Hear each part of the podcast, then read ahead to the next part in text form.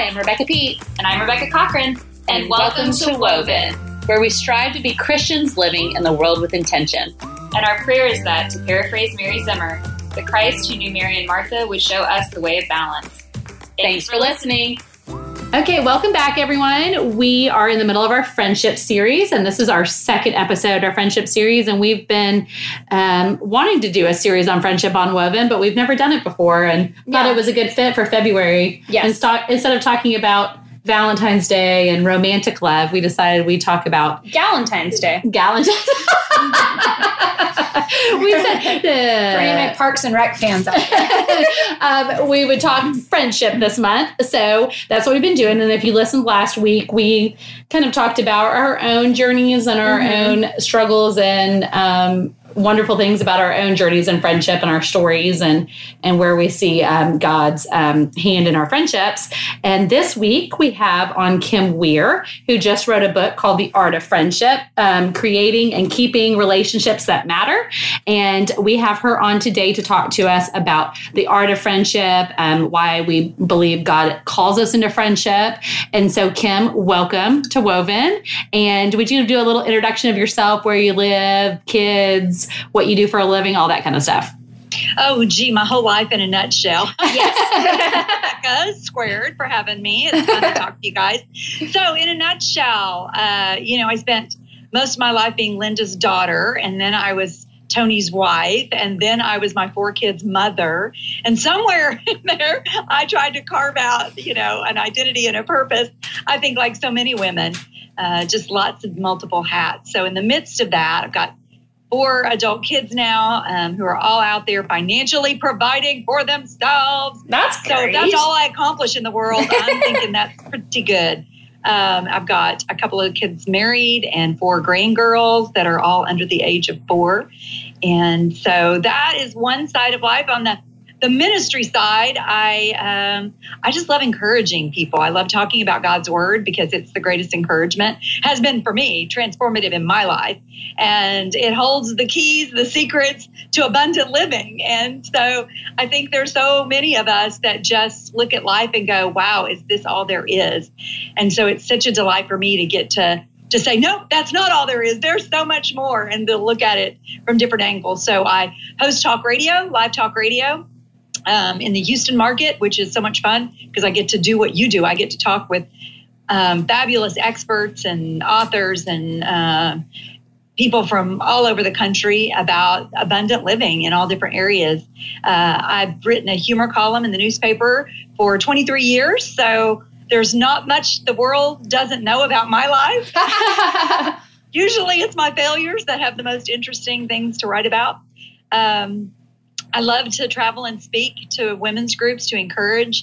That's a lot of fun for me. I'm a Bible teacher, um, so I lead women's ministry in our local church and organize and teach Bible studies here, and have had the chance to get to write some Bible studies and and then author. You know, just getting to write books. And I think one of the things that I'm most passionate about now is something that's just been a thread of both victory and defeat my whole life, and that's friendships. You know, yeah. so uh, as I dug into it and tried to discover what abundant life looks like in the context of friendships, there's so much good wisdom to share from God's word that has really changed my life and my friendships that I was excited to get to share that with other people. Yeah. So kind of talk about that a little bit more about your journey of friendship in your life. Um, you you're just a step ahead of us in life. You know, we have like elementary. Such a nice way to say you're old. yeah, but just having we have elementary age kids, and your kids are are le- have left the nest. Now you you have grandkids, and they're getting married and all of that stuff. So like the next step in life, and so in your life and in your journey how has God brought you through that and friendships that that cause you to think, you know what, I should write a book encouraging women on the art of friendship? Oh, I had nothing to write about until I really wrestled with how to resolve some of the dysfunction in my own friend life. So, uh, growing up, our family moved every two years. Uh, so I was never in a school more than two years. And several people have asked me over the years, oh, you must have been in the military. No, no, We just were weird. Uh, there was always a reason for us to move. Well, as a kid, I, I don't look back and go, oh, that was so hard. But I look back now and realize so many things that I went through as a kid have affected the way I see friendship. So, for instance, I never had to work at keeping friends because yeah. I never was in a place long enough to develop that skill. Yeah. Mm-hmm. Uh, it took me almost a whole two years just to make friends. Yeah. And just when I finally got off the lonely bench, you know, the, the, the misfit table in the lunchroom and actually found two or three friends, it was time to move again. Mm. Yeah. And so, you know, I just had some really unhealthy patterns in my brain. I was constantly, you know, feeling insecure as a kid. Who wants to be my friend? They all have friends kids can be mean. I still have exact words set in my head, you know, from elementary and junior high, and they echo. So bringing all that into adulthood just made me an awkward friend. You know, mm-hmm. it's like, mm-hmm. do they want to be my friend? No, they, they, they don't. Mm-hmm. Do they? Don't. Mm-hmm. You know, and so fits and starts. And I think I've always been better with a very small number of friends. Um, and so just all of that leading into um, getting to be a young adult I think one of the things that helped me a lot was just enjoying seasons of life with other people who are going through the same. You two are friends and you share so many things in common, like your kids are both being raised up. So I had a lot of friends that their kids were my kids' age and you know, you kind of cling together for survival yeah. to start with, you know, and um, but as time went on, I got busier, my kids got busier, I withdrew. I found myself in a spot where I hadn't kept up any relationships.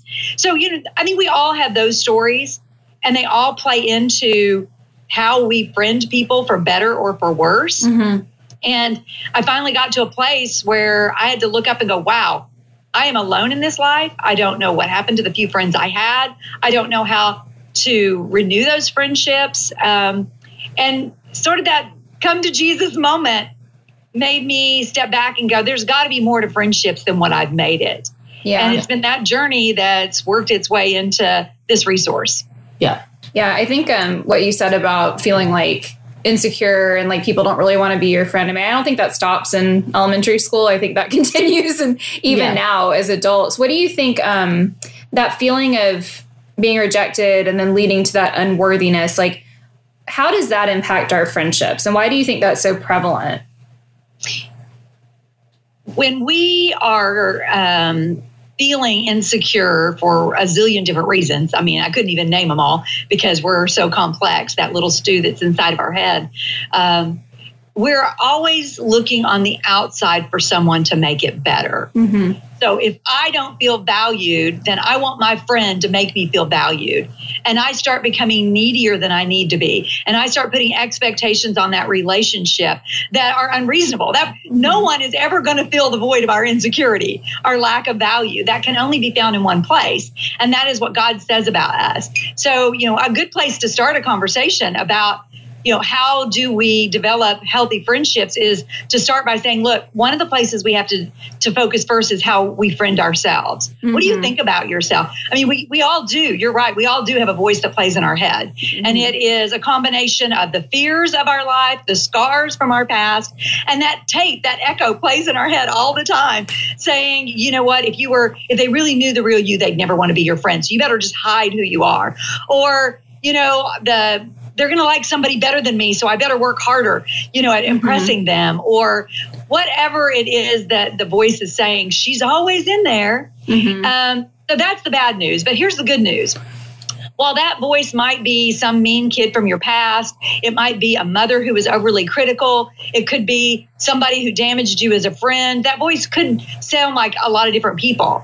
The good news is it maybe was them at one time, but now that voice is you. Mm-hmm. You're the one playing that track. So this is great news because you can actually stop that voice. It's not like somebody's actually coming behind you and dogging you, you know, and talking smack every time you yeah. do something. So the good news is you actually have control over that, but you have to begin to replace that broken tape with truth.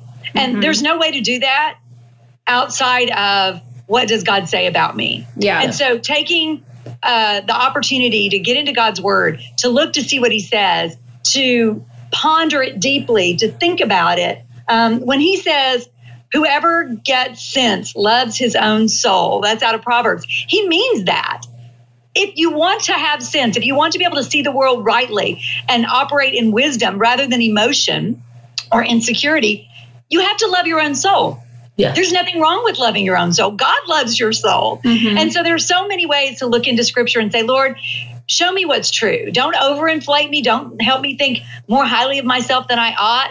But nor should I think more lowly. I need to think rightly. And when I do, when I'm able to understand my value and that I have a friend who truly loves me no matter what, and we'll, we'll talk about God's friendship in a minute. But when I really get it, I stop needing other people to fill me up that way. Yeah. And that's the start of beginning healthy friendships. And I think it's important too to remember that those like negative voices are serving something in us. So we have to say, like, what is it doing for me that I'm constantly saying, like, oh, well, I'm, it's protection. You're trying to protect yourself from vulnerability because entering a friendship is super vulnerable and scary. Usually for most of us. And so if you can say it before the other person says it about yourself, then that's like this like false protection thing, which I think is what a lot of us are doing. And I think it's just helpful to I think whenever we have like an unhelpful tape or like an ultimately unhelpful tape in our head, we have to think like what purpose is that serving and mm-hmm. how can I give that to the Lord? Like what am I trying to do with that constant self-criticism? I'm trying to protect myself like I said it first and you can't point it out if I said it first, you know? Yeah. Yeah. We are super, super complex creatures. Yeah. we are so weird. It's just not even funny. um, I will say this about that voice in your head. Uh, there are people who say that you know that that kind of self criticism is is can be super healthy only if you see it and deal with why you're criticizing yourself. There's a difference between conviction Mm-hmm. and criti- self criticism. God never shames us to move us forward. Mhm. Yes, He reveals places where we need to be more like Him. He convicts us when we wander into sin, if we have not, you know, squelched Him so much that we're not even listening anymore. So, conviction here's how you know the difference between conviction and self criticism one will shame you. And the other will draw you toward godliness. Mhm. Um, and so, of course, listen to the Holy Spirit. But that self criticism, to get rid of it, you may need to do exactly what you said. You may need to self analyze where did this come from? Why do I feel this way? And why am I holding on to it like it's a shield? Mhm. That's healthy Yeah. analysis. Yeah. But the voice itself, if it shames you, it's not from God because Mhm. that is not the way He works. So you talk a lot in the book about um, the calling of our friendships um, and how we're called into friendship. I, I think most of us will agree. Yes, um, if I'm married, I'm called to be a mom. Um, if I if we have kids, we're called to be a wife. If we have kids, we're called to be a mom. Um, we we have parents, we're called to be you know good. Um, you know children to our parents. Um, the Bible talks about that. You know, all these other callings. If, if we ha- if we're called into the ministry, or if we're called into a certain career or whatever. But I think we we don't really put friendship in that bucket. We think, oh, that it's a nice addition to our lives, Mhm. but we don't see it as a calling from God. Um, but you talk a lot about that in your book. So, what do you think is the godly calling of friendships? So I, for me, this was one of the transformative things. We do think about friendship op- often as optional. When Yes. I have Mhm. time, if I if I have friends, great, but I don't have to have them. And Yeah. we can actually make a truce with sort of that place of loneliness. Okay, I've got so many other things in my life. Who am I to be greedy if I don't have friends? Yeah, But but the reason that we long for it, even when we tell ourselves we we can live with it, we we literally long for it. We crave these friendships that are significant. There's a reason for it, and it's because it literally is part of our DNA. So if you back all the way up to the story of creation, right? God spends six days and he makes millions and millions and millions of kinds of creation, everything from ladybugs to galaxies. Um, and at the end of that process, he adds in this intricate, unique creation that is not like anything else he's made. He makes man. And then of all of the things that he has made, think about aardvarks and lice and leeches and roaches. Of all those things, he only says one of them is not good. I'm like, really? Because God, I could tell you the big old Texas roaches are not good. But no, the only thing he says is not good is man being alone. Mm. And the reason it's not good is because God Himself, in creating him, said, Let us make man in our image. And then He made a solitary man. And yet, there's a clue to why it wasn't good right there. God Himself is in an us relationship Father, Son, and Holy Spirit. Don't ask me to explain it because there are you know volumes of commentaries that cannot explain the trinity but god has made it clear however he does it that he is one God with three personalities that put him in a relationship as an us. And he created us in his image. So to be alone is not in his image. Instead, he made an addition. He made a helper, someone to come alongside so that there would be an us. Now, it isn't just about the marriage relationships. That is one way to work out what us looks like. But there are so many ways that mm-hmm. us works itself into our relationships. And one of those is in friendship. And I'll tell you how I know that. now jump all the way ahead to the New Testament. And Jesus is walking with his companions that he has he has collected these close companions where he said follow me follow me follow me and they've responded and now you get this little herd going around following jesus and he begins to teach them something that God had begun to reveal through the thousands of years of the Old Testament. Um, God had said that he he was a friend of Abraham, but we we didn't know what that meant. What does that mean?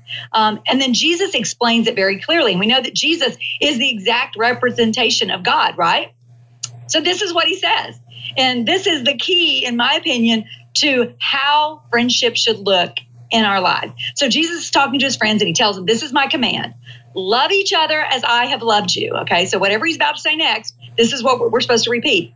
And then he says, Greater love has no one than this, that he laid down his life for his friends. You are my friends if you do what I command. I no longer call you servants. So you've been following me around, calling me master. And he says, Now, instead, I call you friends because everything I learned from my father, I've made known to you. You didn't choose me, but I chose you. This is my command now go love each other. Okay, so on the surface, I think we've heard some of those phrases lots of times, but ultimately, this is what he's saying I'm your friend, and here's how you know I'm your friend. Number one, I'm willing to lay down my life for you. Number two, I'm transparent. I tell you things that my father's told me that I don't tell anybody else. And three, I chose you before you chose me. Mm-hmm. And he says that is what a friend is.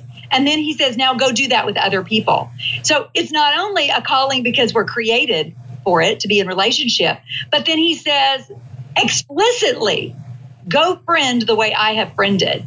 It is a spiritual discipline as much as any other spiritual discipline, even if we don't recognize it under with those terms. It's pretty fascinating. Yeah, that explains sure. why we crave it so much. For yeah. sure. Yeah.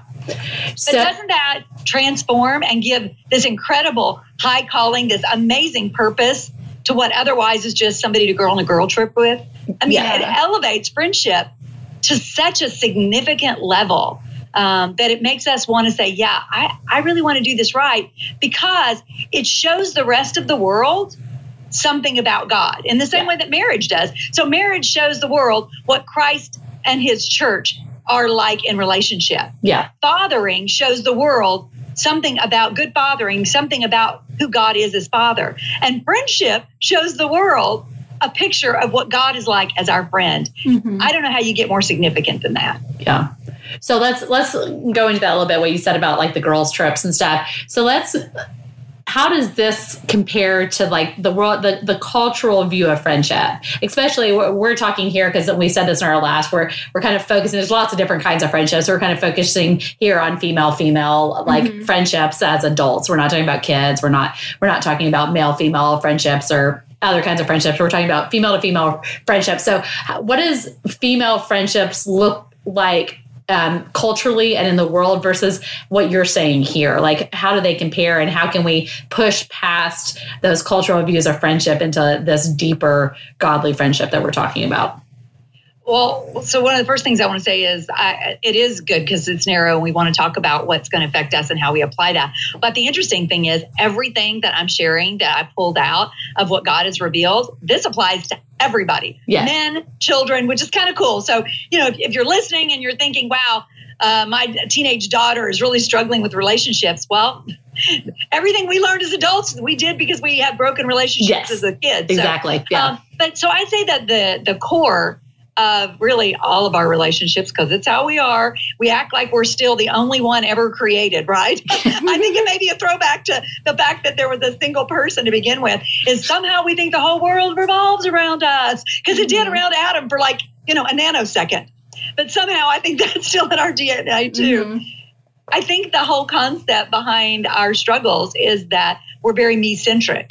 You know, what am I going to get out of my friendships? I need somebody to be transparent with. I need somebody to hang out with. I need somebody to encourage me. And so it's very focused on us. Uh, Coca Cola uh, did a focus group. They were trying to figure out how to better um, position their product in the market, and so they they wanted to find out what it is women want out of relationships because they were going to you know emotionally tie their product to relationships. And really, it verifies that whole idea. Women want somebody who will just accept them as they are, exactly as they are, and um, you know not try to change them. They wanted women who would keep their secrets but would tell other people's secrets to them. You know, so th- there were all these things that revolved around who what they wanted and what they needed. No place in there did it say, "I want someone." Who needs to be encouraged? I want to be a contributor to my friend's life in such a way that they, you know, achieve their own goals more, whatever, even if you said it in a secular way. There was none of that. And I think it just speaks to this desire that we have to put ourselves at the center of the universe, even in friendships. I mean, I did that when I got married, right? You know, mm-hmm. I went to the altar and, and in my mind, because really the world had never been about me, I'm thinking, finally, this is going to be all about me. He's going to love me. He's going to cherish me. He's going to honor me. This is going to be awesome. And it didn't take me long to figure out that is not what marriage is about. like on the honeymoon, it's like, oh, wait a minute here. Uh, and I think the the a lot of the struggles that we have with our friendships are because we're shocked that it's not about me. We're Yeah. offended. We're hurt by our friends. You know, we're worried that they didn't meet our needs. You know, in some way, they weren't sensitive. They weren't available. I, I think that's at the heart of the the dysfunction of our relationships, as it is in so much in life. Yeah. Mm. Yeah. Okay, so we we know that we have a call to develop good friendships, and some of us, some people listening might think, okay, well, I do have a really core group of friends, and I and I want to go deeper with them. And then there are some people that are sitting in that I feel lonely pocket, and I don't know how to make friends. So I think those are two different um, categories of people. So I'd like to address both of those, but let let's go with the the pocket of people first who who feel like they have good close friends but they don't feel like maybe that they're being a good friend or that their friends are being good friends or whatever. We you know uh, you know obviously we need to look to ourselves first but like how can we deepen the relationships we already have from this context? So there are a couple things that come to mind. Um, one of those is that when we are satisfied and we feel like we have a good number of friends, one of the first reactions that we have is then to pull in yeah and get Mhm. this idea my friend boat is full. My friend boat's full. Uh, I actually did a, a survey at a women's ministry event and asked, you know, where, what's your status on friendship? This was several years ago.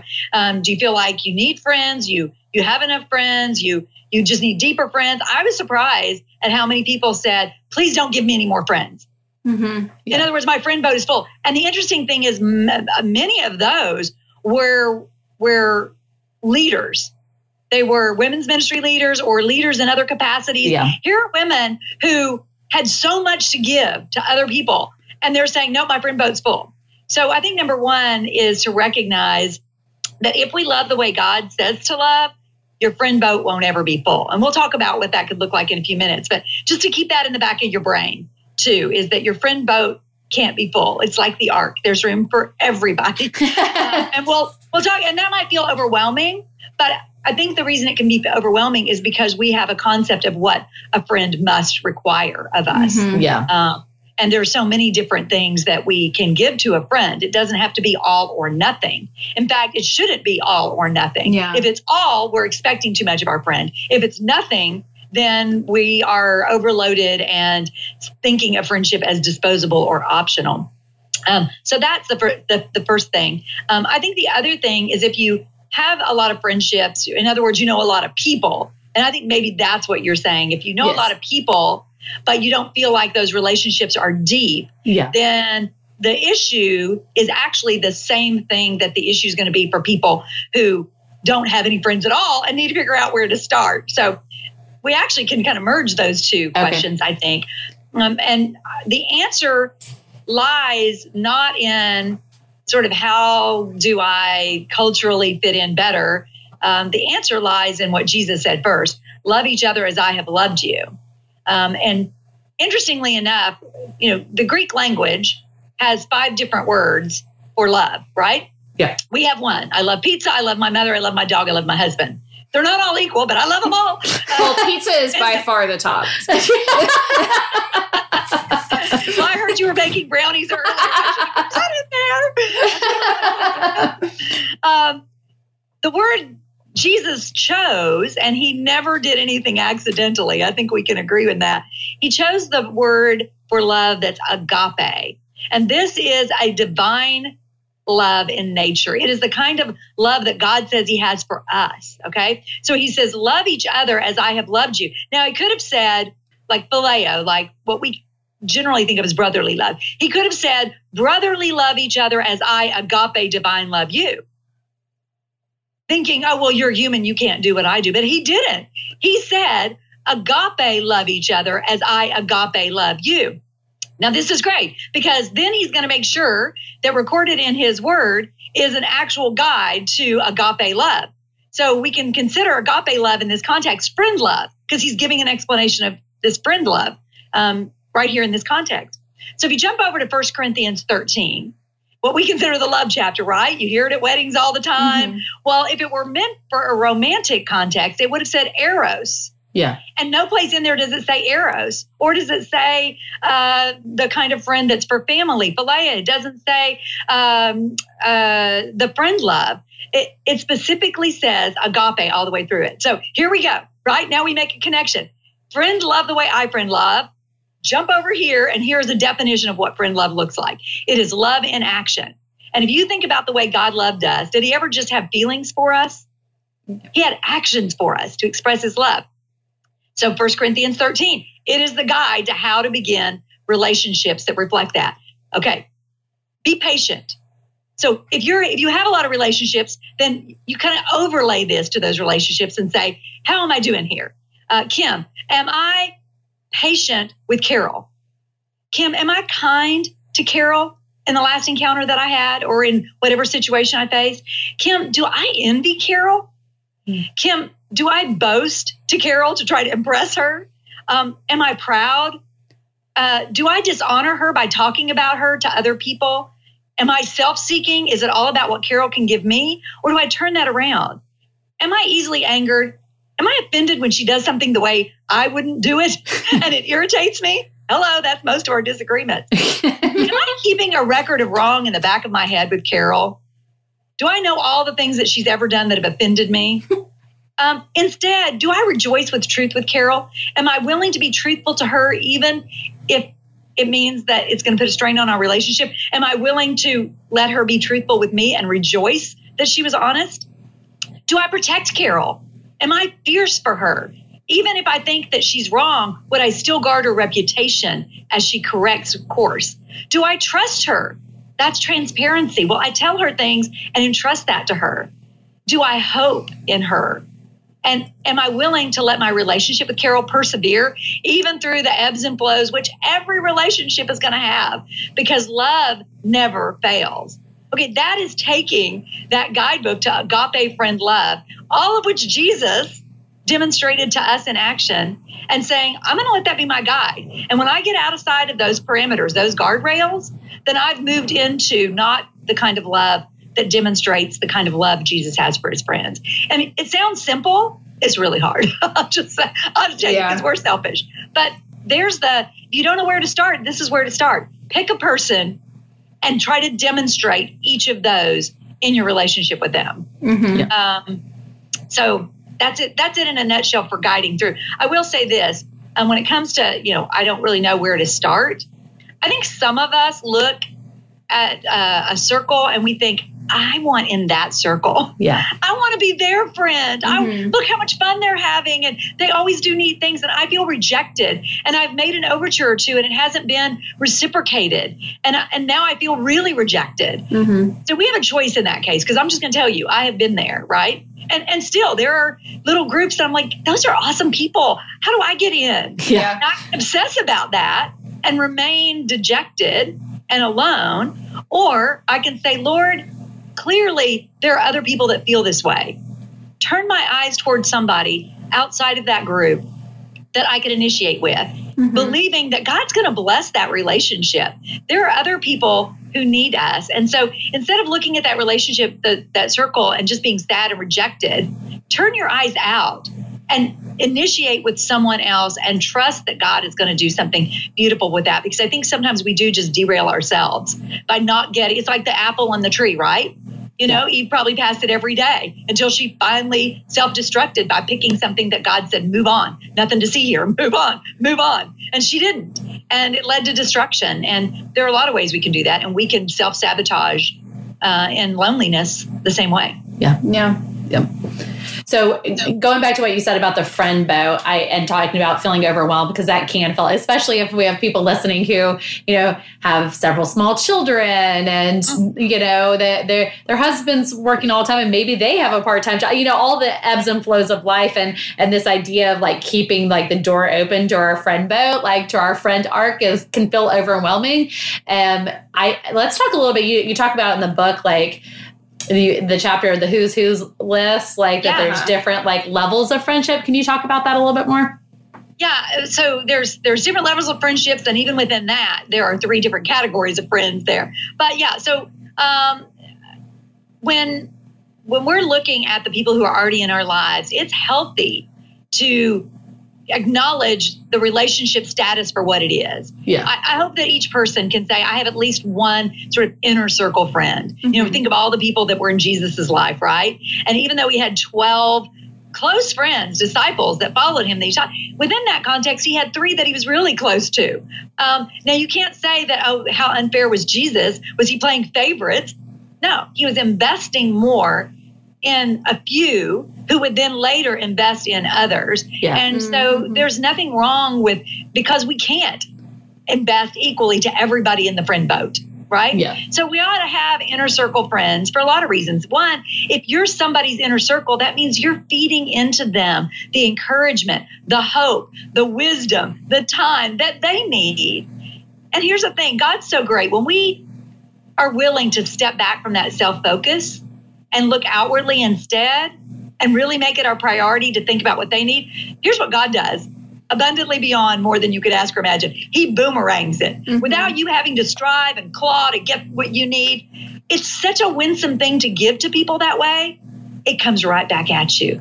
It builds that kind of trust and significance so that they give to you as well. So I think it's such a freeing thing. It's not a, a thing where you're going to find yourself deprived. It is such freedom to say, God, I'm just going to give and love the way you did and trust you to make sure that what I need when I need it will come back to me. It really is so freeing. And that happens significantly within that inner circle. Um, Mhm. those are the people who you're most transparent with, that you will share. They know how you feel before you tell Yeah. them. And that happens because you have invested these other kinds of things. You've persevered, you've trusted, you've protected, you've been transparent. Um, you can't do that with everybody. Then there are close friends, people who want to know how you feel, but you might need to tell them. People who get a little less time, but who you're looking toward cultivating when you can.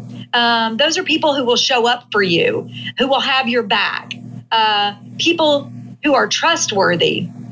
There are shared friends, um, a friend that you have because somebody else is a friend of theirs. So you wind up seeing each other more than you wouldn't really pursue, pursue each other. But wow, the opportunity for those things to grow. And, each one of these below inner circle, that's kind of what you're looking at. You're going, yeah, I actually have more potential than I thought I did. I'm not actually as alone in, as alone in the world as I might feel I am. And feelings are powerful. Um, there are casual friends, people that should your connection break, like work, should you change jobs, you might not still be friends, but within the context of that, a committee you're on, uh, your kids' soccer teams that you see each other, a work environment, they're casual friends. You're yeah. friendly with one another. Um, and then, of course, there are acquaintances, and and then uh, in Texas we would call that last category frenemies. You know, people that you kind of like sometimes and kind of hate sometimes. I would just say that if you got very many people in that category, you might look in the mirror because yeah. the problem yeah. is probably you. Because yeah. no place does God say a frenemy is actually a valid category. You need to work on that. but within that context of all of those different people, you probably still, this is, and, and here's where I think we get to the heart of, but I can't be all things to all people. Right. Well, you shouldn't be. Um, everybody should have three different kind of friends within these groups. One of those is that you're actually giving more to them than they're giving to you. On the surface, if you don't recognize the value of this, you could just get resentful. Yeah. Um, but everybody needs somebody that's a little further along who can encourage and mentor them, pour into them. Maybe a mom that's a little further along than you are, or somebody that's the same age but spiritually further along, or further along in their marriage, whatever it is, further along, you know, in their faith life. Um, don't expect them to give as much. This is a, a gift that we offer. On the flip side, think about your life. You have people in your life like that. Do you resent them because they give more to you? Probably not. but the humility of saying, you know, I recognize that I'm going to receive more. I recognize that at this place in my life, you know, you are, are um, investing in me in ways I don't necessarily know that I can give back. Mm-hmm. There's a humility to that. Yeah. Such a value to that. I can't tell you the number of people in my life uh, really that have, that have impacted and changed the direction of my life in some ways. And then, of course, there's those balanced friends. We all need the ones that we give and they give. But I'll caution you on that. If you expect it to be 50 50 all of the time, you're going to be disappointed our lives are changing and in an ebb and flow too often for that. Sometimes I have to pull back because of family commitments or I'm struggling emotionally or my work life is taking whatever it is. And my friend should be able to recognize that and push in a little bit. Mm-hmm. Yeah. Uh, or or just be patient. And I should do the same thing. So it's really some 70 30, 60 40. You know, it kind of goes up and down, but it is a commitment, an equal commitment to each other, not necessarily equal time. Yeah, I think it goes back to what you were saying about Jesus being transparent. Like a lot of it just comes down to communication and yeah. saying like this is going instead of just sort of ghosting people or being like, well, she'll understand. She knows I've got kids. It's like, no, like you need to be like, hey, this is going on. I love you. I'm going to go over here for a minute, but I still love you. Like, you know, like that kind of thing. Yeah, I think it can just right. save so much hurt. Yeah, I think a lot of it's communication um, and expectations. And, you know, I just think about times in my life where, where things were really hard and um, I didn't give as much as I received from my friends. And, um, and I then I felt shame or guilt about that. And when I feel my personality is when I feel shame or guilt, I withdraw even more. Um, and then it's a few years later, and you're like, wow, what happened with that friendship? Is because I never communicated. So then I felt guilty. So then I withdrew. And so I think I think all of that could have been staved off with like you know things are really hard right now, and that causes vulnerability. Which another part of my personality is is I don't like to be vulnerable, but like to like say, hey, this hard thing's going on right now, and I love you, and I I I so appreciate everything you're doing for me. I want you to know that I um I can't give as much right now, but I I I so um, appreciate everything you do. And then like later, like see that and like you know move back towards them again instead of like feeling guilty and continue to remove yourself and remove yourself. But all of that could have been like remedied if you we would just be open and honest about what's going on in our lives. yeah. yeah. And we really can't friend like Jesus. We can't reflect his friendship without transparency. It's just not possible. I mean, it is the core of what he says, which is, you know, I share with you secrets that my father's given me, things I tell you, I don't tell anybody else. There's a trust factor there. Um, there, there's this great quote. I think it's, um, oh golly, I'll, I'll, just be lying now. But bottom line, it says, trusting is hard, trust anyway. so, yeah, yeah. Of course it's hard. Of course it's hard. Do it anyway. There's no way to uh, test whether somebody is trustworthy until you trust them. Are you going to get hurt sometimes? Will you get burned? Sure, you will. But if you have a right understanding of who you are in Christ, your value, uh, you're going to weather that storm. It's going to be okay. Uh, there is no other way to do it. Jesus was hurt. Think about how he trusted Judas Mm-hmm. Think about there's such a great friend lesson there. Um, yeah. It didn't end well, but that's okay because Jesus still shows us what to do. He was transparent with Judas too, and he knew the heart of Judas. He knew his heart, yet he trusted him anyway. He gave him the opportunity. And we don't get that insight. We don't know a heart until yeah. we trust. Um, mm-hmm. He included him in. Even at the Last Supper, he washed his feet, yeah. knowing even the moment he was going to be excused from the table to go and betray him. But that's what friends do. They're willing to be vulnerable. Um, yeah. There is a when it, when Jesus says, "Look, here's one way you know I'm your friend is that I'm willing to lay aside my life for you, my lay down my life for you." Well, he actually did that on the cross. He laid down his physical life in death. But the translation of that word can mean to forfeit, as Jesus did, but it can also mean to lay aside my life. In other words, my top priorities are not the biggest issue. I'm going to lay aside my self interest for your interest. And that is the definition of a friend that friends like Jesus. I hope we never have to give our lives for our friends, but I don't know. The harder thing may be for us, flawed humans, laying aside our self interests mm-hmm. for the interest of our friend. Um, Jesus did that with all of his friends. And even the failed relationship, I think, is instructive for us because we're so scared to be hurt. You know, we just yeah. it, it, we just don't want to be rejected. We don't want to be hurt. There are worse things in life than that. There yeah. are, and it really does. It says in God's word that when we suffer, we actually share in the suffering of Christ.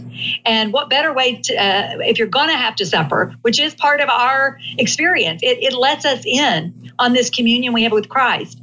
Better to suffer behaving like Christ than to suffer because of our own choices uh, that were errant. So, anyway, I, I, it's just there is no way to sugarcoat the fact that if you're going to be in relationships with people, you're going to be hurt. Yeah. Yeah. Sure. You, you, just you need to know that that sometimes it's not going to go well. Even if you try to do things in this pattern, uh, you're going to be hurt. Your friends are going to disappoint you. But hello, newsflash, breaking alert: you're going to disappoint and hurt your friends. Yeah. So practice giving the grace that you want to demonstrate for them that you hope will come back yeah. when you fail, because you're going to fail. I fail. Um, right after this book came out, uh, I got two texts the following week. One from a friend who was so kind, uh, who just said, I just want you to know here are all the ways that your friendship changed my life.